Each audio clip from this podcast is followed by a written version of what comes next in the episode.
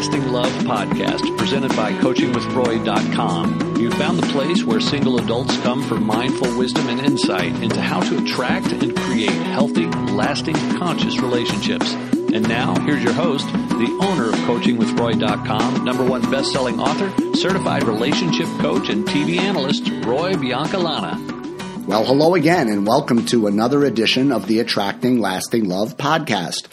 My name is Roy Biancalana. I am your host, and this is part three of a series that I have titled The Dating Manifesto The Path to Attracting, Creating, Experiencing a Healthy, Sustainable, Intimate Relationship. The Dating Manifesto is a collection of 10 commitments, 10 ways of being in the world 10 ways that we c- can commit ourselves to functioning, 10 ways that we're going to show up in the world. And so the first one, the first commitment was called responsibility, and that had to do with our results, right? Who's responsible for your results, the way your life is? Are you willing to take responsibility or are you a blamer? Do you play the victim?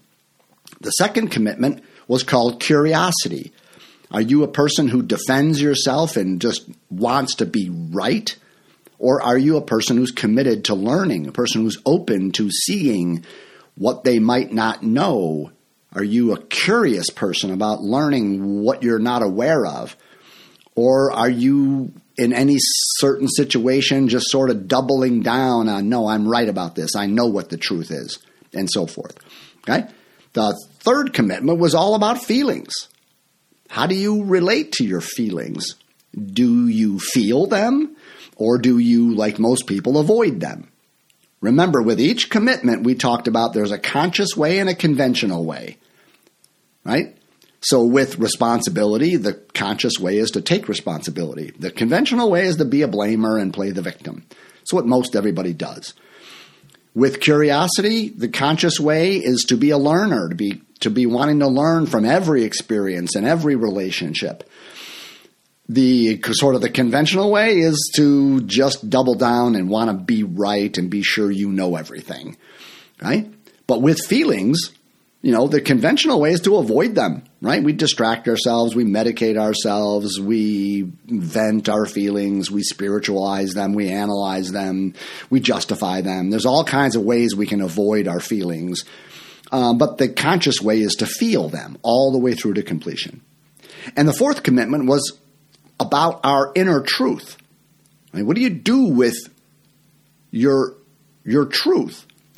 Do you reveal it which is the conscious way, or do you conceal it, which is the conventional way? Do you withhold or give half truths or have to calculate what you can say and what you can't say and try to control the outcome and how people respond? And you do that kind of exhausting work of sort of you know editing yourself and and being careful of what to say and how to say it and all that stuff. That's how most everybody does it Okay? And then commitment number five was about your thoughts, about your mind. It was called the, the story commitment, right? And the choice there was do you question your mind and the stories that you sort of make up when you don't know what's going on? Or do you believe them to be true and then act on them, right? So the conventional way is to really question your own thinking your own assumptions, your judgments, your opinions, and really question them as to whether or not they're actually true. And the conventional way is just to believe everything your mind tells you and act on it, and usually that leads to drama. But now we're on commitment number six. And this one is about your wants, right? So we've talked about your feelings, we've talked about your inner truth, we've talked about your thoughts. Now we're going to talk about your wants or your desires, your needs. Okay? It's a major aspect of our lives, is it not? Don't we all want things? Don't we all need things? Don't we don't don't we all desire things? Of course we do. And that's the first point to make here. That there is absolutely nothing wrong with wanting things. it's normal, it's natural.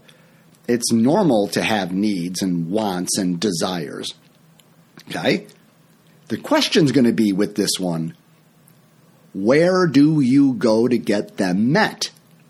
How do you go about getting what you want or fulfilling a desire or meeting a need or an emotional need? How do you go about satisfying your wants and needs and desires? There's kind of two basic places to go. You can either look outside of you and say that I want to get my wants and needs met from people, circumstances, and conditions, or you can source them from within yourself. You can look within yourself to meet your own emotional needs, to satisfy your own desires, to give yourself what you want. Right?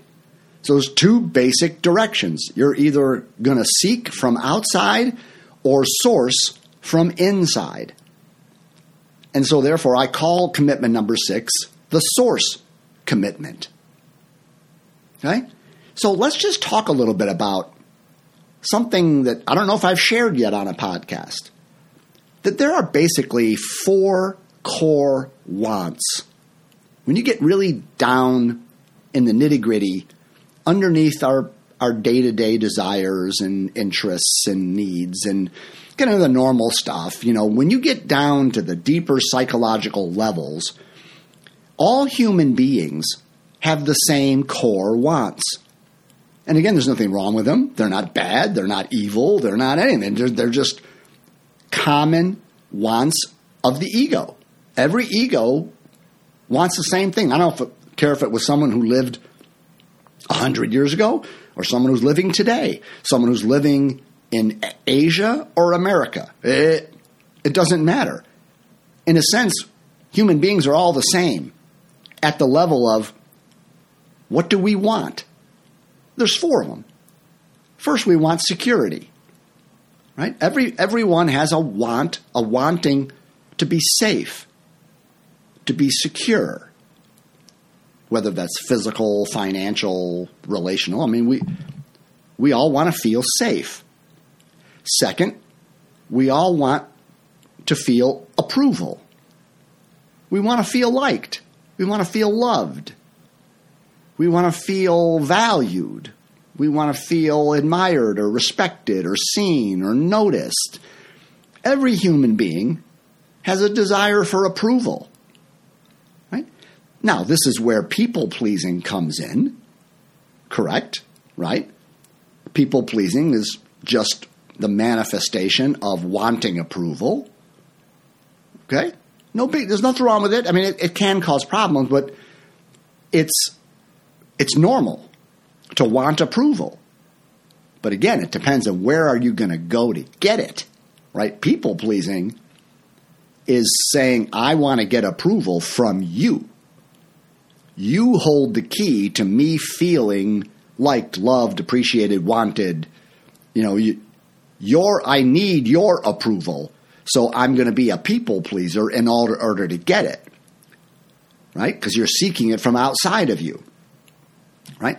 The the third want would be the wanting of control. Right? Who really isn't a control freak? We're all control freaks. We we want to control the world around us frankly, if you look close at yourself, you'll find that pretty much everything you do all day is trying to control the world around you. Right? We want we want to be okay. We want things to turn out right. We want to know we're going to be okay in the future.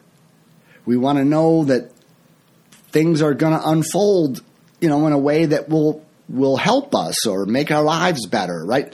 Again, there's nothing evil or insidious about being a control freak. is is just what the ego does. The, it just ego, part of it's wanting to be safe. If I can control things, I'll be okay. Right? So those are the first three. We want to feel secure. We want approval. We want control. And then we want oneness. We want connection.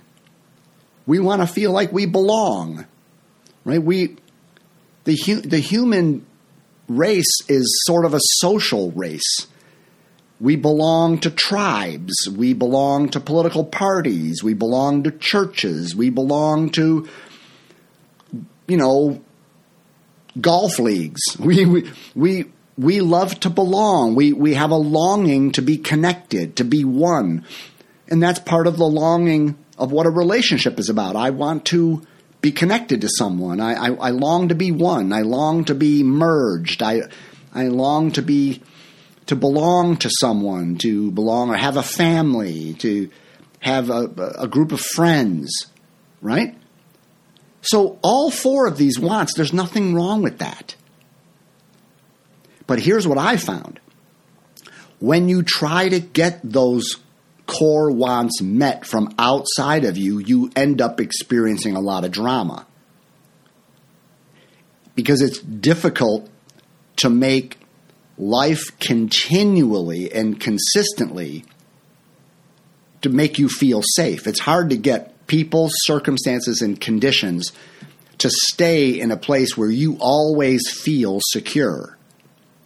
Right? Because the Buddha said life is impermanent, meaning nothing stays the same, everything changes.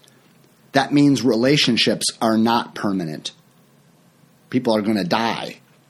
All right? There is nothing permanent. There really isn't nothing on the outside of you that you can plant your feet on and say, it's secure. I can depend on this, whether it's financial, occupational, physical, relational. There really isn't anything on the outside of you that you can really say, this is going to be here and be something that I can count on and trust in for the rest of my life.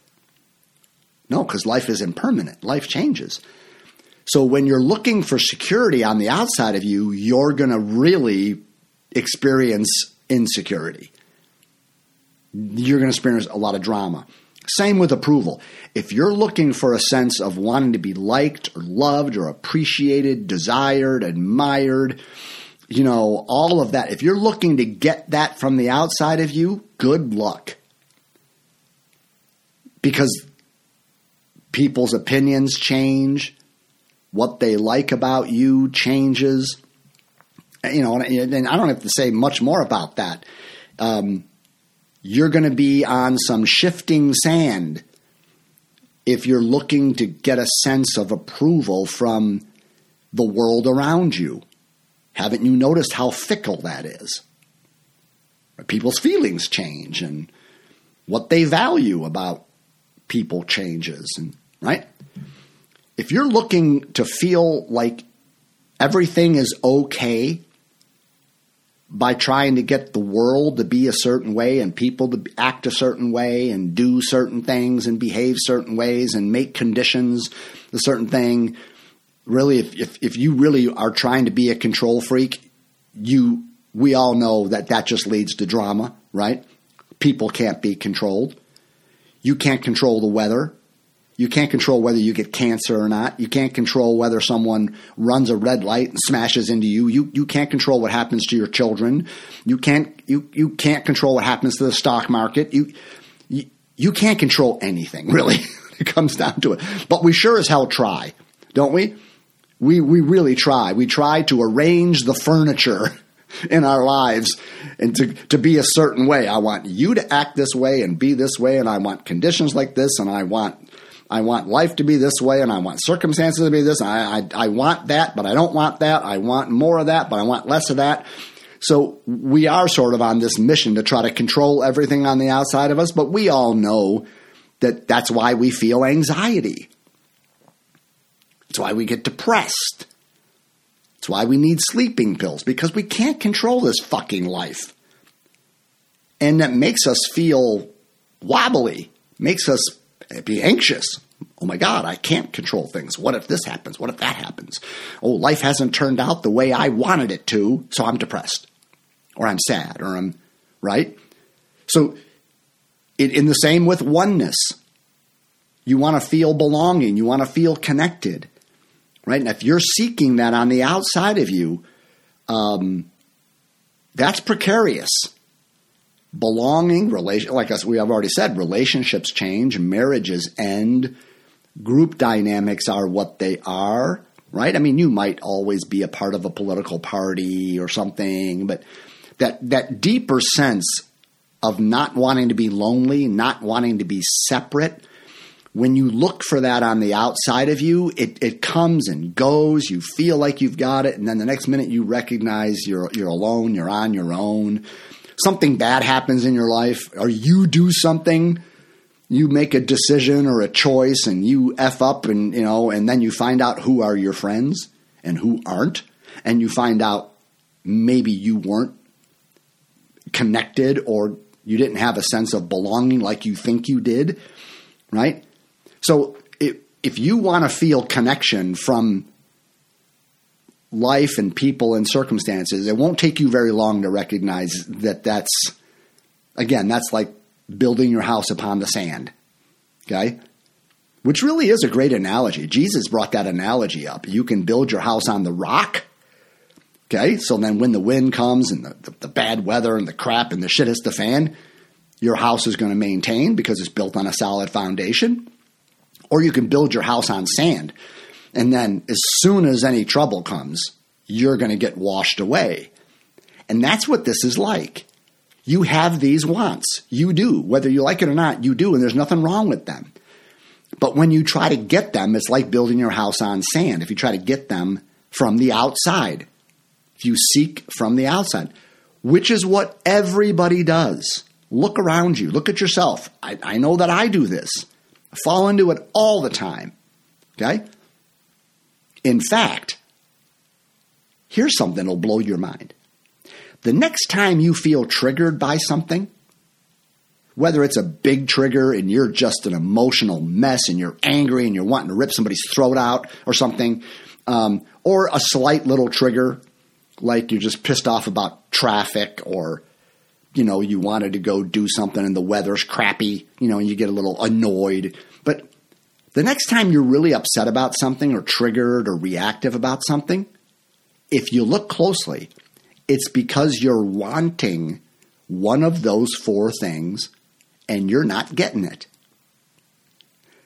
Every time you're triggered, it's because you're wanting to feel safe and somehow you're not feeling it. You're not getting it from the outside world.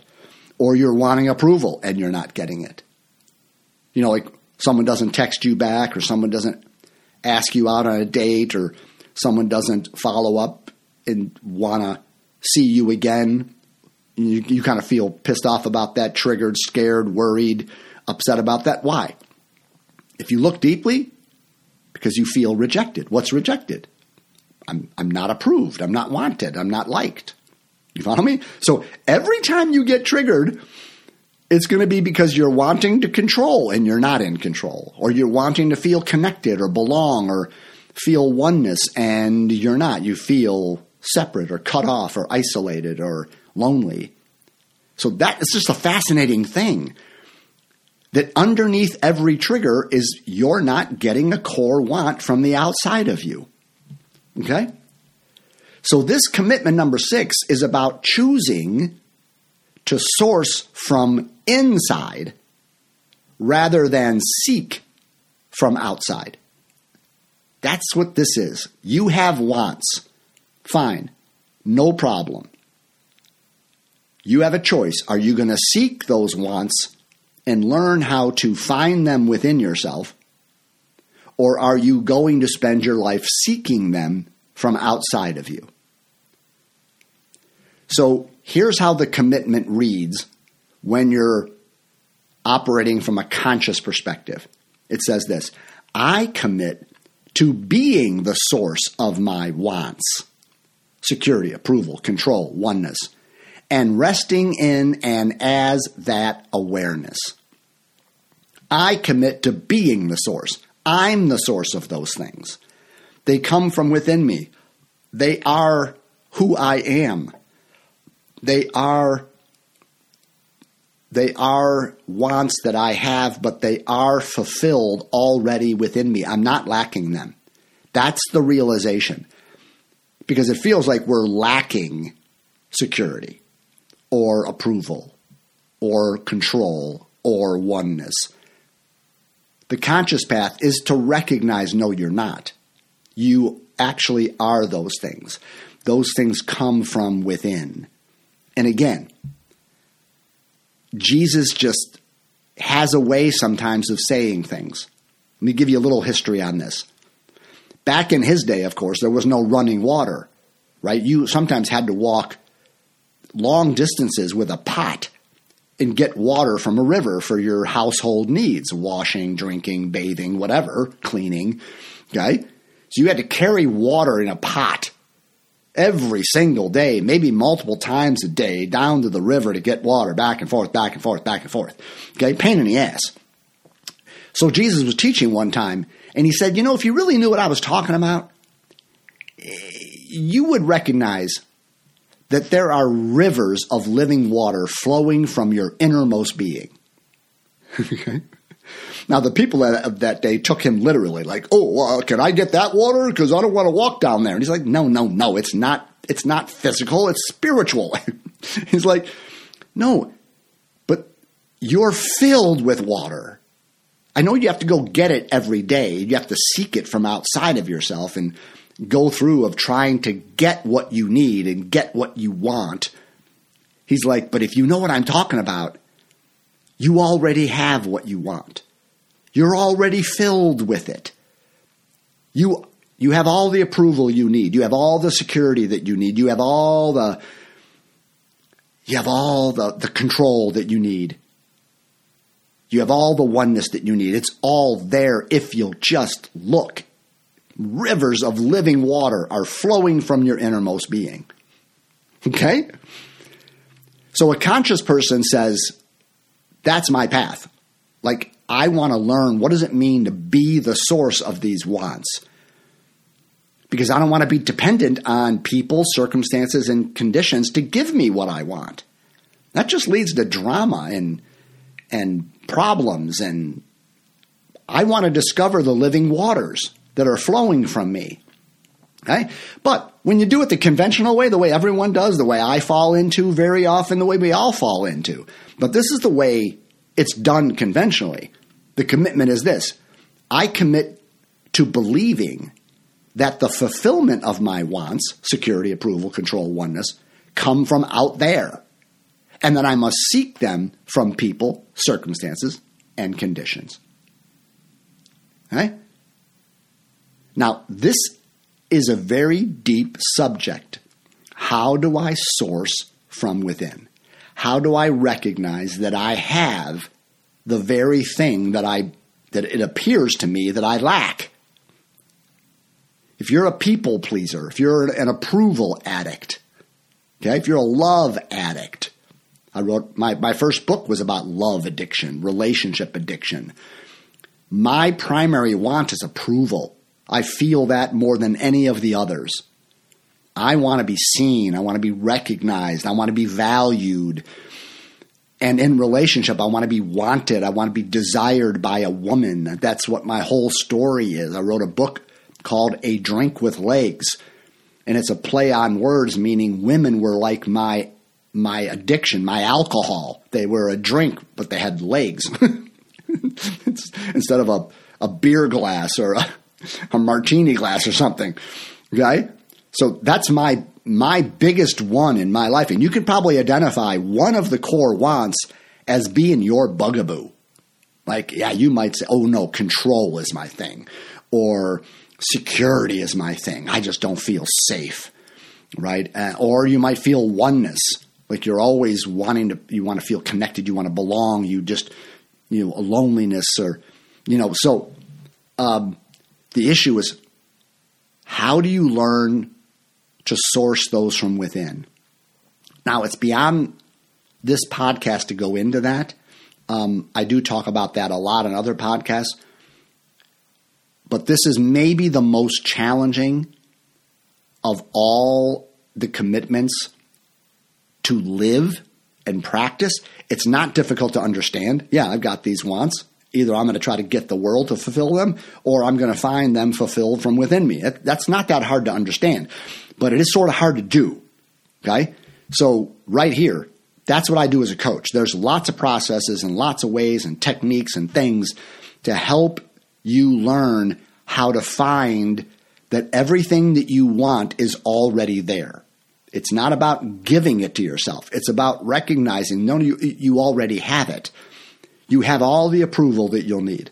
You have all the security that you'll ever need. Right? Frankly, King David, remember Psalm 23, though I walk through the valley of the shadow of death, I fear no evil. Why? For thou art with me. So he had a sense of security in the midst of the shadow of death. And you don't live in too many shadows of death, okay? He was literally on, on the run from King Saul, who was trying to kill him, okay? So um, he had a sense of security that was not based upon the circumstances of his life. And we can have that too. We can really experience that in our bones to where we can relax and say, if the market goes up and down, if my my partners they come and they go, my health may come and go, but I am safe. Not because of circumstances. I can't rely, I can't get security from circumstances. My God, it changes all the time. But in the midst of all that, I can ha- I can feel my feet are standing on something secure. It's the same way for approval. It's the same way for oneness. It's the same way for control. So reach out to me if you have an interest in in how to experience the beauty and the the peace that comes when you are able to find and meet your core wants from within yourself. All right? Now, moving on. Commitment number 7. This is sort of about how you see people in the world around you. Okay? So feelings were about, you know, was about your feelings. Then we talked about your inner truth. Then we then we talked about, you know, your mind and your thoughts. And we talked about your wants just now. Now we're going to talk about how do you view the people in your life, the people that you've come in contact with, your circumstances, like your in total environment. Okay? So I call this commitment is the, the commitment is called allies. Allies. And this commitment is about this. It's about choosing to see everything and everyone as an ally rather than an enemy. Right? The conscious way of looking at all the people in your life that you've known, that you've been in relationships with, that are in your family now, that have been acquaintances, that that and, and every every circumstance that you encounter, every condition that you find yourself in. How do you view all that? Is it my ally or is it my enemy? How do you view all that stuff? The conscious perspective is to view everything and everyone as somehow it's in my life to teach me something that only they or that situation could teach me. To look at every person, even if they meant harm to you, to say that that person's in my life. I choose to see them, in a sense, as my ally, that they are in me in my life to teach me something that that only they could teach or this circumstance. I'm going through a health issue, going through a financial issue, um, going through a job loss, going through some family drama. How do you view that? Is that like an enemy or an obstacle to what you want and how you want your life to be? Are they enemies? Are they in your way or something? Or are those things happening to teach me something that only those things could teach me. This is a really challenging commitment. Because when you choose to see everything as your ally, you live in gratitude. You don't live in bitterness or resentment. How could I resent someone who broke up with me or cheated on me? Because in the end, I learned something about myself because of that. I'm a better person because of it. I'm wiser. I'm better at setting boundaries. Maybe I'm better at making agreements. Maybe I've learned to trust in something deeper than just a relationship, right? We really do learn some powerful things from great experiences, but also from horrible experiences, right? This is that phrase if something doesn't kill me, it makes it makes me stronger. Right? The only way that you would actually believe that and, and not have it be a, a cliche, like I went through a horrible divorce and I got cheated on, or this, or my job, or my health, well, it didn't kill me. It made me stronger. So then, if it made you stronger, couldn't you say that that experience was like an ally in a weird way? Because it made you stronger. Maybe it made you wiser made you wake up to something, made you address an issue that you've maybe ignored. You can get fired from a job and think it's the worst possible thing that's ever happened. Oh my God, this is awful. My boss is my enemy. The whole situation is a negative, it's, it's an obstacle to what I want. But how many people have lost jobs and then looked back and said, you know what, that was the best thing that ever happened to me? Because it made me choose to look at my career in a different way, and I never would have gone in this direction if I hadn't gotten fired. That's actually how I feel about my ex fiance breaking up with me. If at the time when she gave me her engagement ring and put it back in my hand, if you had been standing there and said, Roy, this is going to be the best thing ever happened to you, I would have punched you in the face. Okay? Because I didn't see that experience as my ally in that moment. That was my enemy. That was my obstacle. That was a horrible thing that I didn't like, I didn't want. Right? But now looking back, oh no, that was the best thing that ever happened to me. I wouldn't be a coach without that moment. I wouldn't be the father that I am without that moment. I wouldn't be the the person on a on a consciousness path without that moment. My professional life would not be what it is without that moment. I wouldn't be married to the woman I am now without that moment. Do you see? So, if I had been really conscious and present at that moment, when she gave that ring to me, I might have had tears streaming down my face, but there would have been something in me that said, This is my ally. I'm okay. This experience is going to teach me something that only being broken up with could teach me. And I could have found my breath. I could have not ignored. I'm not bypassing my feelings. This is not about repressing or suppressing or bypassing feelings. I, I would have been heartbroken, but there would have been something underneath that that would have said, You're okay. This is actually for your good. This is going to grow you as a man like nothing else could. And I would have had a sense of trust in that moment rather than the, the actual despair that I felt. I felt like I was a helium balloon cut free, floating in the atmosphere with no relationship. I felt so alone and so disconnected. But you see, that was actually good because I never would have recognized my dependence on women and my, my neediness and, and all of that without being dumped. so the question is can we share, can we have this perspective in the moment when the shit's hitting the fan?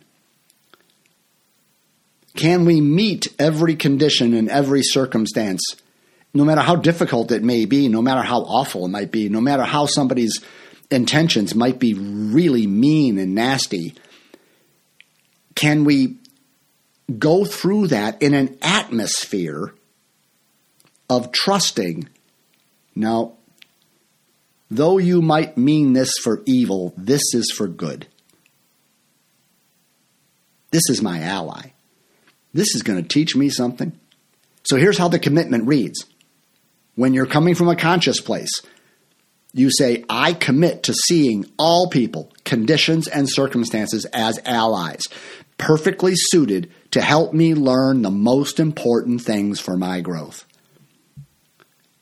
I commit to seeing everything and everyone as being perfectly suited to help me learn the things that I need the most for my growth. Now, the conventional way of looking at people and circumstances is this I commit to seeing other people, conditions, and circumstances as obstacles, enemies, or impediments to me getting what I want most. This is in my way. This is not good. I don't like this. This is my enemy. This is an obstacle. And so you live with a kind of negativity. Whereas when you see life and everything in it as your ally, you live with gratitude. You just say, thank you, thank you, thank you, thank you, because I'm learning, I'm growing, I'm evolving. This is exactly what I need. And by the way, this is not, this is not some, doc, some doctrine, some dogma. This is just simply a choice. You, I mean, people and conditions and circumstances are what they are, right? They life unfolds right in front of you. I mean, it is what it is, right? You just get to decide how you're going to define it. It is what it is. People do what they do. Circumstances, oh, it's raining. Oh, there's traffic. Oh, this person broke up with me. Oh, that person ghosted me. Oh, that person gaslighted me. I mean, it, it is what it is. It's right there. It's it's right in front of you. You get to decide how you're going to define it. And you can define it as you know what? I'm going to choose to see this as my ally. It's going to teach me something that is perfectly suited for my growth. Or you can choose to see it as a piece of shit, awful, I can't believe it. How, why does this happen to me? You can see it as an obstacle, an enemy, or some sort of impediment, some sort of negativity and notice a different mood you would have. In general, the mood you would go through life, that's the conventional way. Most people go through life kind of sour. They go through life with a kind of a, little bit of a negativity. Well, there's good moments, you know, but circumstances, people, and conditions often unfold in ways that you don't like. Have you noticed? that you're not in control. And so things happen in ways that you might not prefer. Like I wouldn't have I wouldn't have designed my fiance breaking up with me. I wouldn't have designed getting cancer. I wouldn't have designed losing my job. I wouldn't have designed this or that. Right? And because of that, most of us go through life saying, F you. This sucks. Right? How many of us don't complain and whine and say life sucks and then you die? right? That's because we're seeing these things as obstacles or enemies rather than allies. But if you look at everything that's happening as an ally, that even if it's uncomfortable or, or, or something you would not have necessarily preferred, you look at it as your ally that this is going to teach me and evolve me and grow me and make me smarter and wiser, make me a better, stronger person, then you live with gratitude. You, you walk through life like I can't wait to experience life today because I know the universe is supporting my growth and anything that happens, I'm going to see it as my ally. You, you wouldn't even have any fear. I'm not afraid of rejection because if I end up getting rejected, that's what I need for my growth. That's not an obstacle. That's not a problem. It's supporting my evolution because maybe I'm, I, I need to learn how to let go. I, I need to learn how to, you know, not have rejection own me and control me. So maybe the best way to do that is get rejected. So thank you for rejecting me because it really helped me grow and get past that fear. Wow, huh? All right, that's commitment number seven. Number eight is one of the, the commitment that is the, if commitment number seven was sort of, well, let me back up. I think I said this in commitment number six that it was easy to understand your sourcing. You have, you have wants. You're either looking outside of you or inside of you for them, right? It's easy to understand, but hard to do. Well, commitment number eight is the opposite. It It's sort of easy to do, but it's really hard to understand. Okay. So this commitment is called is called the enough commitment. It's choosing to believe there is enough rather than scarcity. Let me say that again. This commitment is all about sufficiency. It's all about supply, I guess you could say, whether it's time, money, energy, resources, space, whatever. It's choosing to believe that there is enough for you rather than there is scarcity. Okay? Now, actually, it's not difficult to do that, but it's sort of difficult to understand what this actually means.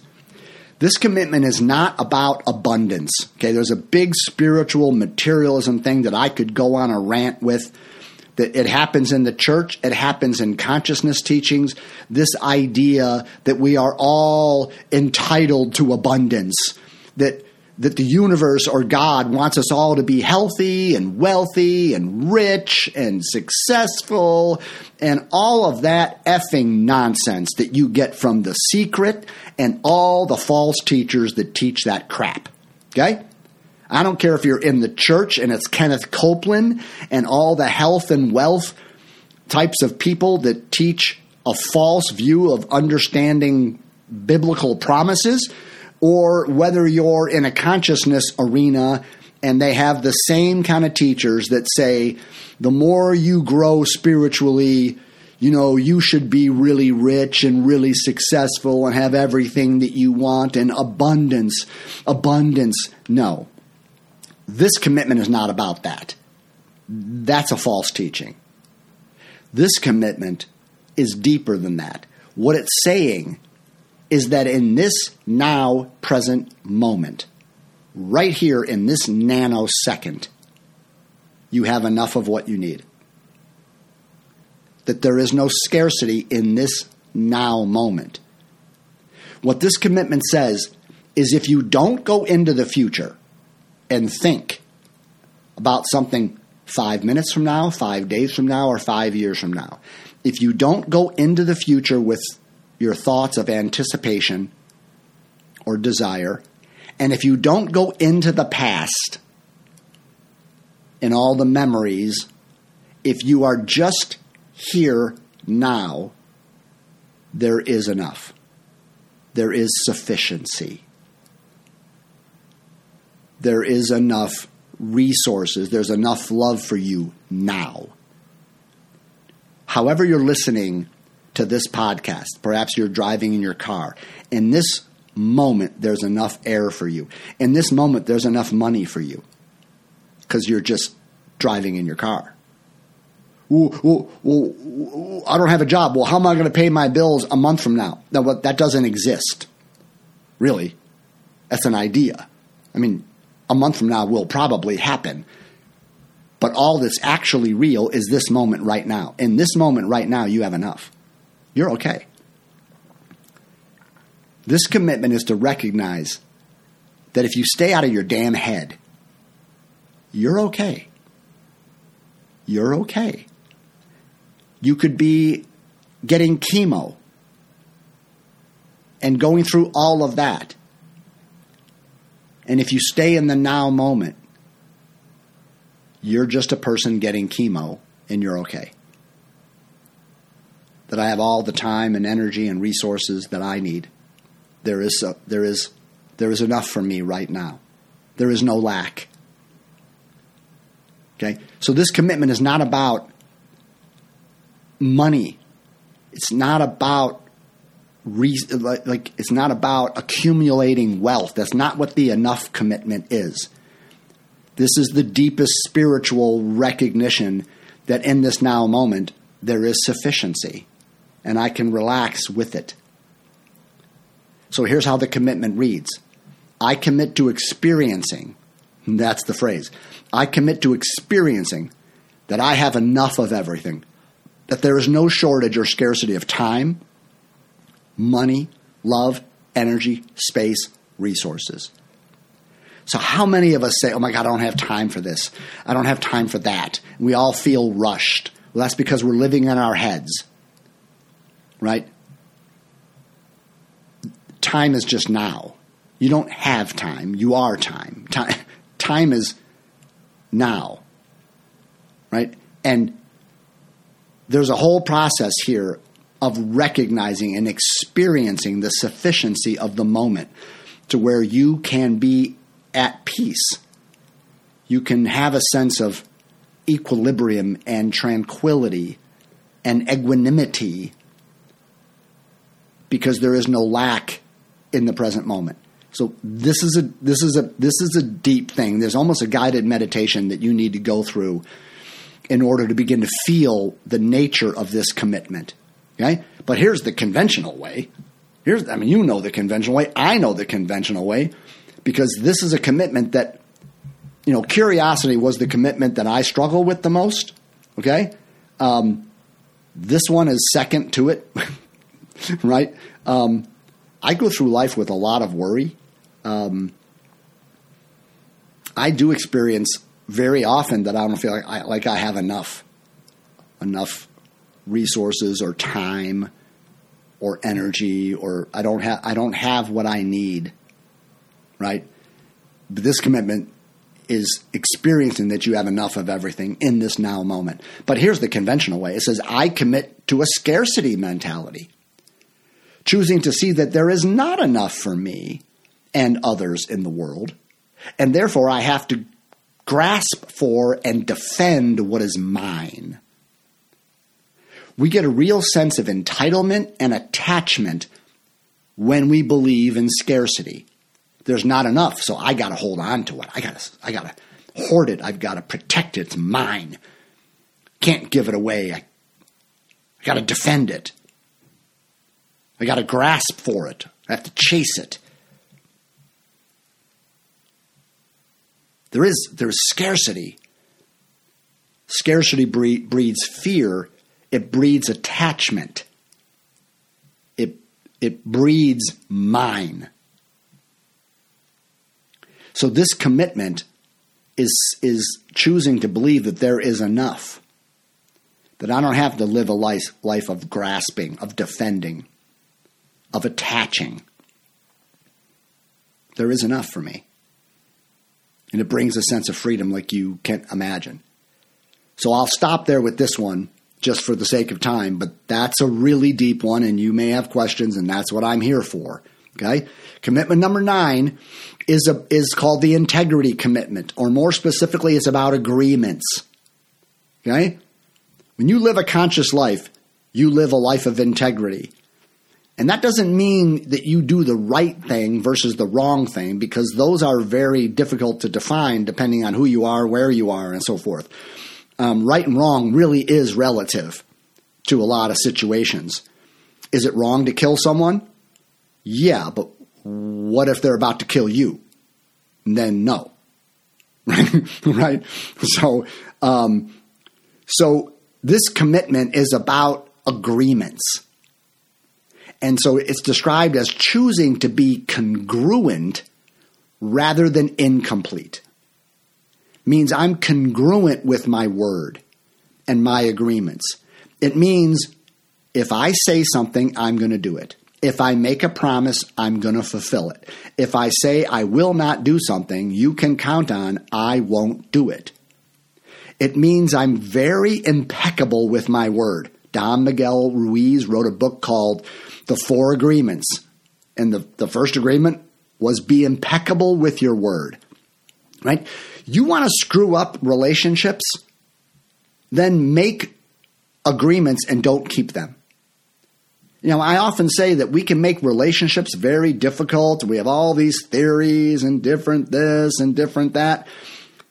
I mean, having good relationships, it's somewhat as easy as make and keep clear agreements. You know, like don't enter into agreements that you don't really want to keep. And be very clear with your agreements. Who's doing what by when?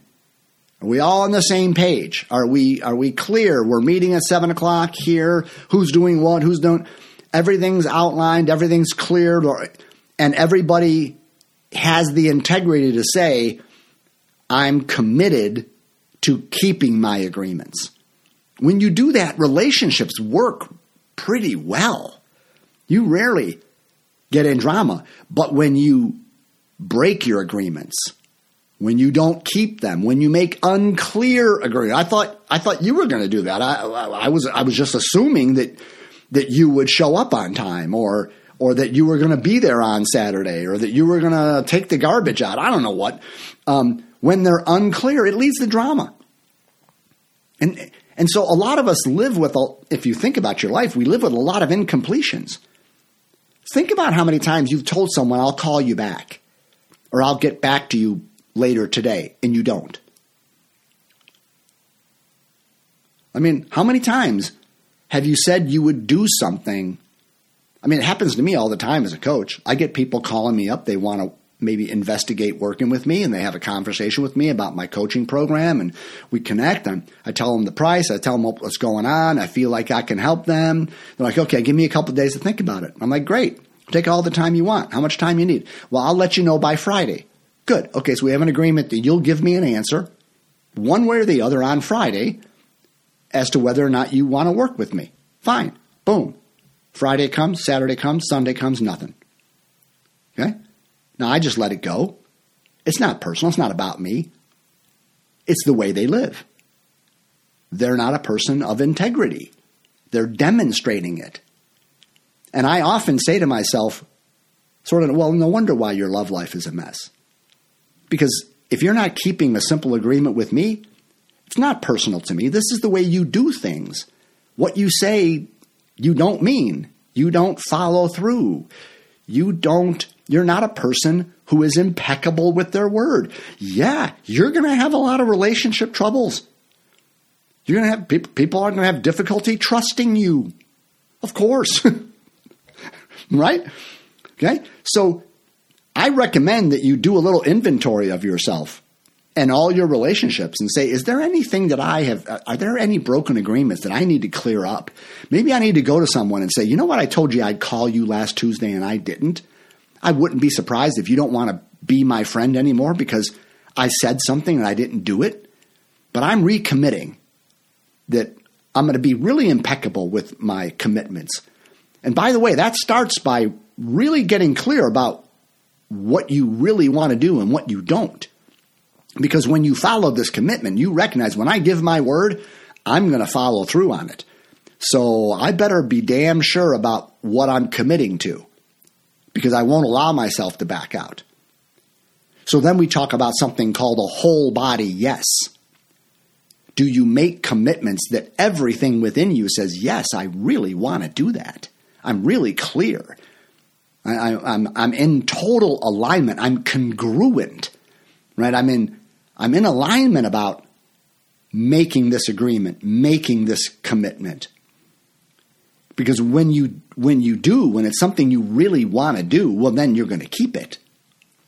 But many of us make commitments and we say yes and we'll do things, we make promises and we really don't want to because we're just trying to impress someone or we feel like we should or we have to or I can't say no, right? And then you usually find your way a way to weasel out of your commitment or to uh, to not do it or to do it half-assed or something and then you cause drama for yourself or the other person is just you know you you you you back out at the last moment you you follow me?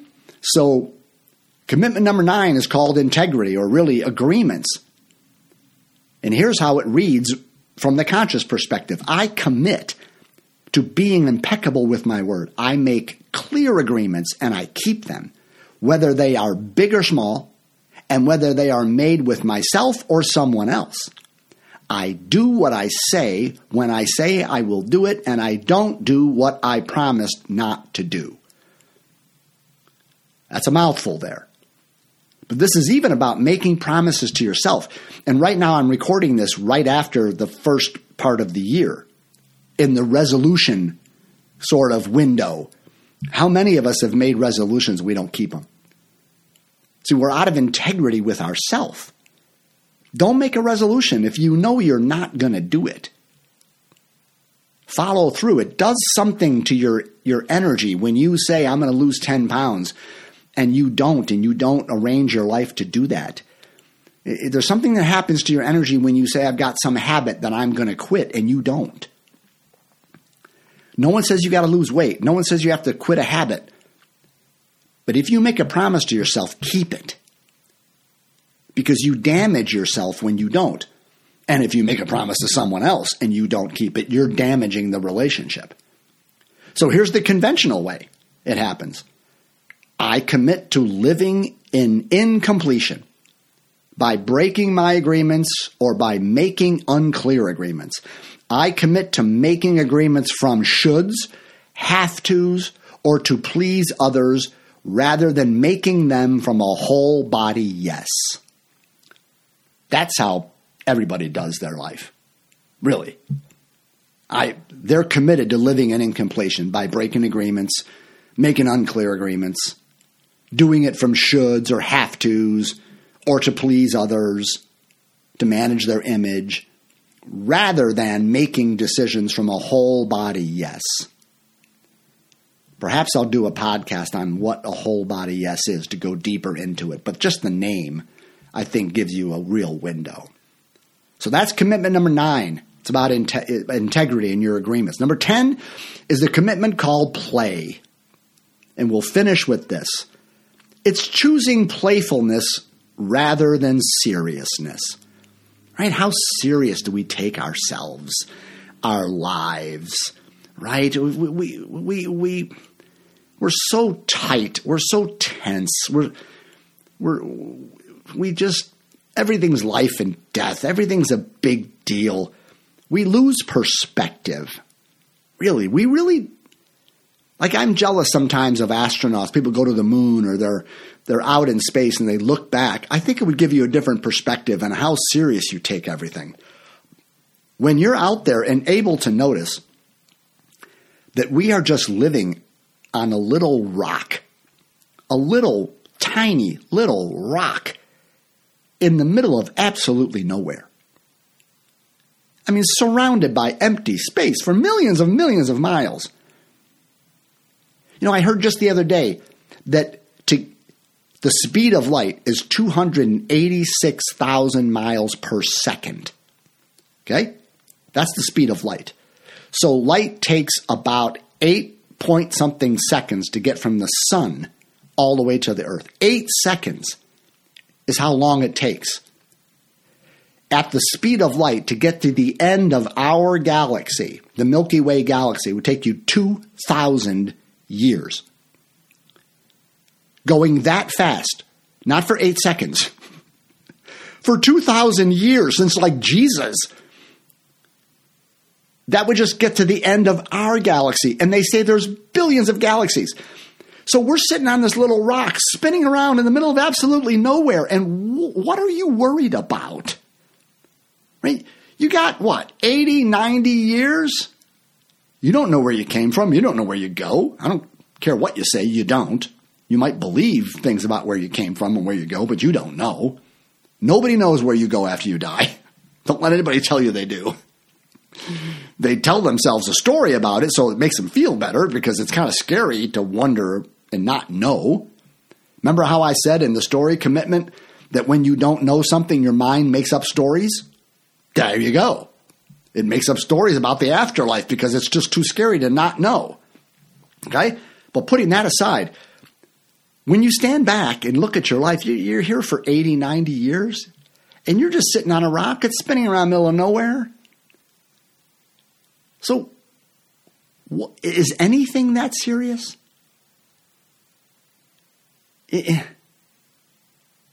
Tell me what you're really worried about, given that life is so short and we're we're just in the middle of nowhere.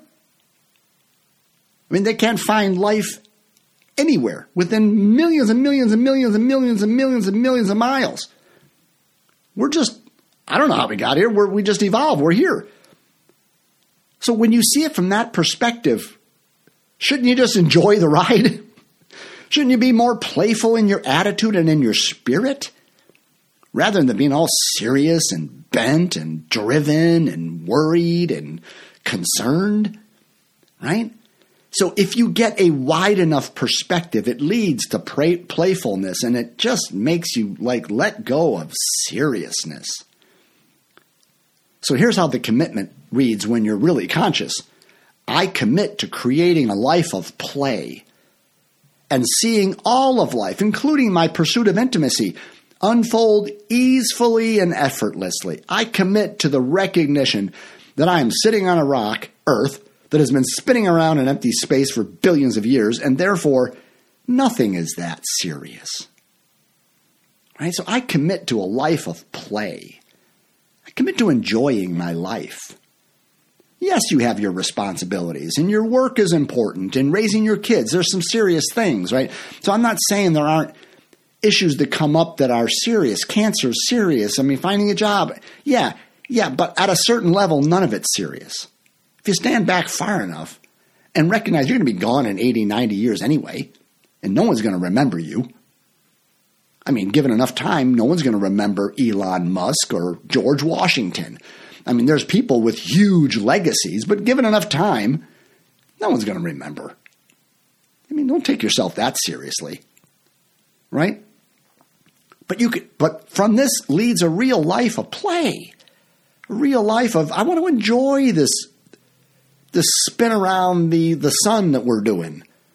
Right? But the conventional way is this. This is the way everyone does it.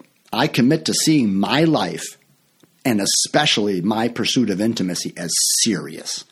Relationships require work, effort, and struggle, and I commit to taking the whole thing personally. It's all personal. It's not personal. Nothing's personal. You just popped up on this planet for 80 years and you're going to disappear. It's like a, a drop of water on the ocean. A wave splashes and a little drop just pops up out of the ocean and it appears in midair there for a couple seconds, then it falls back into the water. That's like your life. You're just popping up. You ever go to a park um, and they have the little water spouts, spouts that shoot up out of the ground? They come out of different holes and the children play and so forth. That's what that's what that's what my life is like. That's what your life is like. You're just popping up out of the quantum field. no. You're just popping up for a while, you're here for a while, then you just disappear. So while you're in the popped up phase, don't take yourself too seriously. Don't take things personally. This commitment says, I want to live a life of play. Doesn't that sound fun? Okay, so those are the 10 commitments of conscious dating and relating and living. And by the way, I should say, I should have said this way back at the beginning. I have not made these commitments, I haven't thought them up out of thin air. They have been modified from a book called The 15 Commitments of Conscious Leadership, written by my best friend, Jim Dethmer, and my former coach, Diana Chapman. Okay? They list 15 commitments in regards to being a conscious leader. Well, I've just taken them and said, well, leading and relating, there's a real overlap here. And I pared them down and I said, well, here's 10 commitments for conscious dating, conscious relating. I changed some of the wording to fit a relationship conversation. So I want to give credit to them. I didn't make these things up. Well, well, all these commitments come from Buddha or Jesus, frankly. Nothing's been new since those guys. Okay? But here are the 10 commitments. And what I'm inviting you to do is to be a part of my tribe. I, I, I want to I want to interact with a group of people that say, I want to live that way. I want to work towards that. Yeah, they're really radical. And yeah, you need to learn a lot about this. And and it's three steps forward and two steps back. And you may have your intention to live these things and you will fail. Let me tell you, you will blame. You will avoid your feelings. You will conceal things. You will feel like scarcity is real. You will take yourself too seriously. I do it. You'll do it. We'll all do it. That isn't the point. The point is what we're aiming at, what we aspire to be in the life we aspire to live. And I'm just telling you, if you want a healthy, sustainable relationship, then get into a relationship by living according to these commitments. Like, I'm going to pursue intimacy and I'm not going to be a blamer. I am not going to think I'm right about everything. I am going to feel my feelings. I'm going to reveal my truth. I'm going to question my thoughts and my stories. I'm going to source my needs from within myself and not put that on my partner. Right? I'm going to see all my partners as my allies. I am going to really recognize there's enough for me. There's enough love for me. And I am going to keep my agreements and be impeccable with my word, and I'm going to live a life of play and relax and not take things too seriously. That is the way I'm going to roll. And then it's like, who wants to dance with me? Who wants to live this way? And I want to say real quickly here that I envision people meeting and dating and very early in that process, pulling out the dating manifesto on the table and say, you know what, you're cute. And you know what, I'm attracted to you. And we have some things in common. But I want to put this dating manifesto on, on the table and say, this is the way I want to live. Do you want to live this way too? Because if we both want to live this way, we've got a chance. But if you're trying to live the conscious way and they're committed to living the conventional way, you are not compatible right? I mean, you're doing opposite things. They're a blamer, you're a claimer. That ain't never going to work. You, you follow me with this? This is really what compatibility is built on. These kinds of commitments. So, with that, let me just wrap up by saying you need help with this. I know I do. I still need people to support my effort to align my life with these commitments, but I'm sold out to them. I'm sold out to being a person of curiosity. And when someone says something to me or criticizes me or gives me feedback that touches my ego and pushes my buttons, I'm committed to responding that from a place of how is it true to not being defensive. That's my bugaboo. What's yours? Which which commitments do you need to really work on to make yourself this healthy person that can create something meaningful? That's what I'm here to do. So if you want to explore that, then I'm your coach. And you can find me at coachingwithroy at gmail.com or roy at coachingwithroy.com and 407 687 3387. So here's to you. I salute you if you want to align your life with the dating manifesto. And I'd love to hear from you if you do. And then finally, if you want the document, all 10 of these laid out in a PDF, send me an email and I'll shoot it right to you. Okay? Whew, that was quite a series. I'm excited that you put the time into it, and we'll see you next time on the Attracting Lasting Love podcast. You've been listening to Attracting Lasting Love with Roy Biancalana. Be sure to subscribe so that you don't miss a single episode. And while you're at it, please leave a rating and review and share it with anyone you think might benefit from listening. Check out our website at coachingwithroy.com and tune in every week for more insights and wisdom on creating healthy, lasting, conscious relationships.